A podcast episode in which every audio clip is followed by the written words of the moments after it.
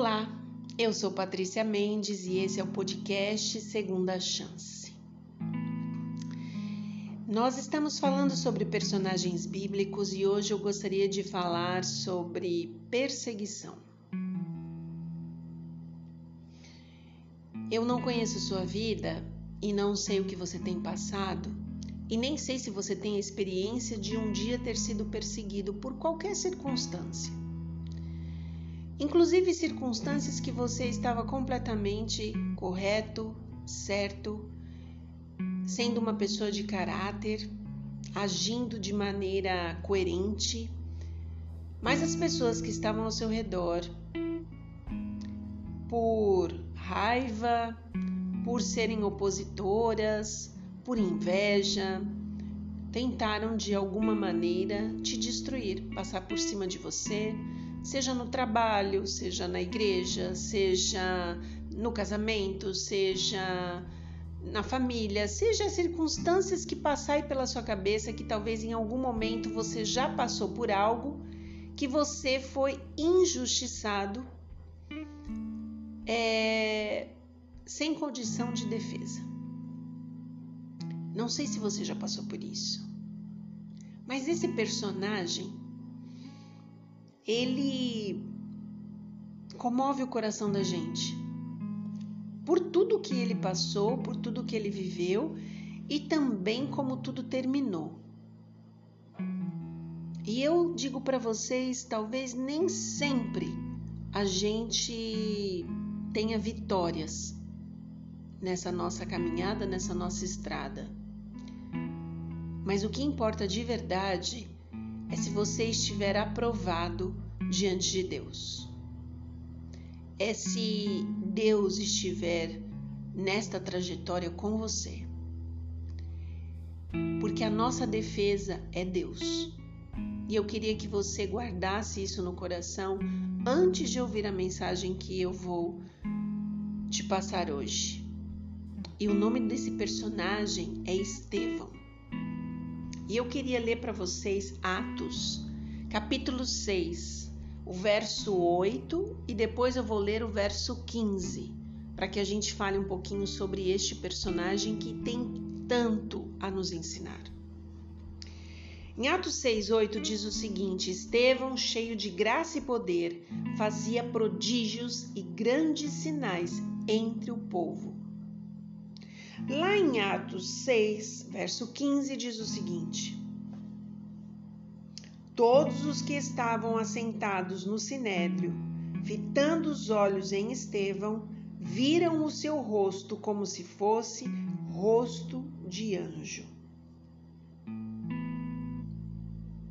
Lá em Atos 6, 9 e 10 diz o seguinte: Levantaram-se, porém, alguns dos que eram da sinagoga, chamada dos libertos, dos sirineus, dos alexandrinos e dos da Cilícia e Ásia, e discutiam com Estevão e não podiam resistir à sabedoria e ao espírito pelo qual ele falava.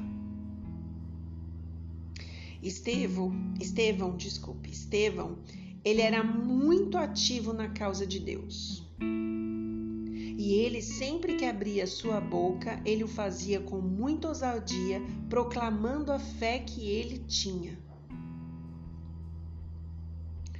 Aqueles homens que estavam sempre a ouvir Estevão a falar, eles ouviam e, e mesmo no, dentro de uma discussão pública, se ela estivesse acontecendo, eles achavam que em algum momento eles teriam qualquer vitória sobre Estevão, porque eles olhavam para Estevão e achavam que Estevão tinha assim uma certa ignorância, porque ele não era culto como aqueles homens, não era, não era tão preparado quanto aqueles homens. Mas o que eles não percebiam é que aquilo que Estevão tinha muito faltava neles, que era a presença do Espírito Santo.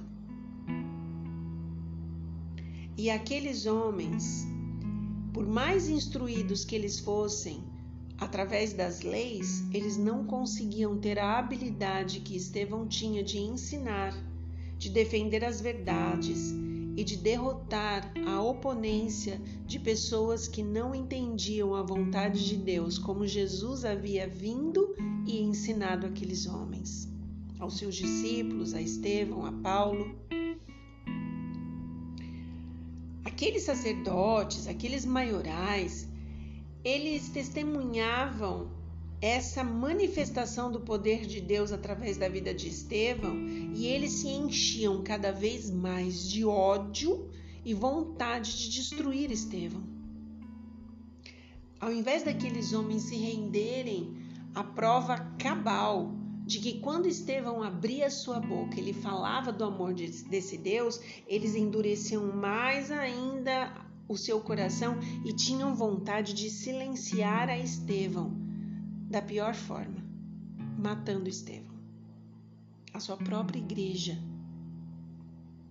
Em várias ocasiões, aqueles homens que se diziam os dirigentes da igreja subornavam as autoridades romanas para que passassem por alto todo tipo de julgamento, condenação e execução injusta que eles faziam. Aqueles inimigos de Estevão, eles não tinham dúvida nenhuma de que eles poderiam seguir o mesmo caminho com Estevão. E eles não estavam nem um pouco preocupados com as consequências que viriam não só da parte de Deus, mas dos próprios atos que eles estavam tendo em relação a Estevão. E aí estes homens armaram para ele. Quando Estevão se colocou face a face com aquelas pessoas para responder à acusação de blasfêmia, que era uma acusação mentirosa, um santo fulgor tomou e resplandeceu o rosto de Estevão. Aqueles homens que eram dirigentes da sinagoga, aqueles homens que exaltavam Moisés, eles poderiam ter visto no semblante de Estevão o mesmo e santo fulgor que as Escrituras declaravam sobre Moisés o Shekinah, que é a presença de Deus, era um espetáculo que eles nunca mais veriam no templo, cuja glória já haviam se retirado para sempre. Muitos homens que contemplavam a radiante fisionomia de Estevão tremeram. Eles velaram o rosto de medo, de vergonha. Mas por causa da sua incredulidade, da sua teimosia e do seu preconceito, eles decidiram não se abalar, não se arrepender e não se voltarem para Deus. Eles mataram Estevão. Essa história é dura. Eu acho ela dura. A gente pode se perguntar como alguém que estava ali falando do amor de Jesus, mostrando às pessoas verdades, fazendo prodígios e maravilhas na causa de Deus, podia ser perseguido pela sua própria igreja e ser morto por ela. Aconteceu com Jesus, aconteceu com Estevão. Aqueles homens não tinham limites. E eu fico pensando se hoje de alguma forma, esta perseguição pode voltar. A Bíblia diz que aquilo que aconteceu um dia pode vir a acontecer novamente. Assim nos ensina Salomão. E quando a gente pensa no mundo no estado que ele está, a gente pensa que coisas assim é possível porque o ser humano está chegando na sua mais alta degradação pessoas boas serem sacrificadas por pessoas más. Tem um livro até que eu acho que o nome dele é Coisas Boas, porque coisas boas, coisas ruins acontecem com pessoas boas. E Estevão, quando a gente ouve a história, nos dá uma dor na alma de ver um homem tão entregue à vontade de Deus, e destruído pelo seu próprio povo. E eu queria deixar essa reflexão para você. Muitas vezes na vida da gente, a gente não vai estar é, na posição de Estevão, no sentido de estarmos pregando uma verdade tão acirrada que sejamos perseguidos. Mas às vezes as coisas são veladas, as perseguições são veladas, as dores são veladas. É, e a gente custa entender que é uma perseguição justamente por serem situações veladas. Dói, machuca, fere, destrói, adoece. E eu queria que você entregasse o seu caminho ao Senhor. Eu sinto realmente, enquanto estou gravando sobre a história de Estevão, que Deus precisa falar ao seu coração o quanto você precisa ser forte e o quanto é importante você ter realmente o Shekinah de Deus na sua vida. A presença de Deus, a real presença de Deus, ela vem através do caráter que nós desenvolvemos de acordo com a vontade de Deus. Por vezes, quanto mais parecido com Jesus você for, mais perseguido você será. Isso não é muito claro nem para você, nem para as pessoas que perseguem. Por vezes é inconsciente da parte delas por não compactuarem com um caráter puro, limpo e são. E por não gostarem daquilo que elas veem, porque não veem em si mesmas, elas podem tentar destruir você, como aconteceu com a vida de Estevão. Aqueles homens estavam tão arraigados numa lama.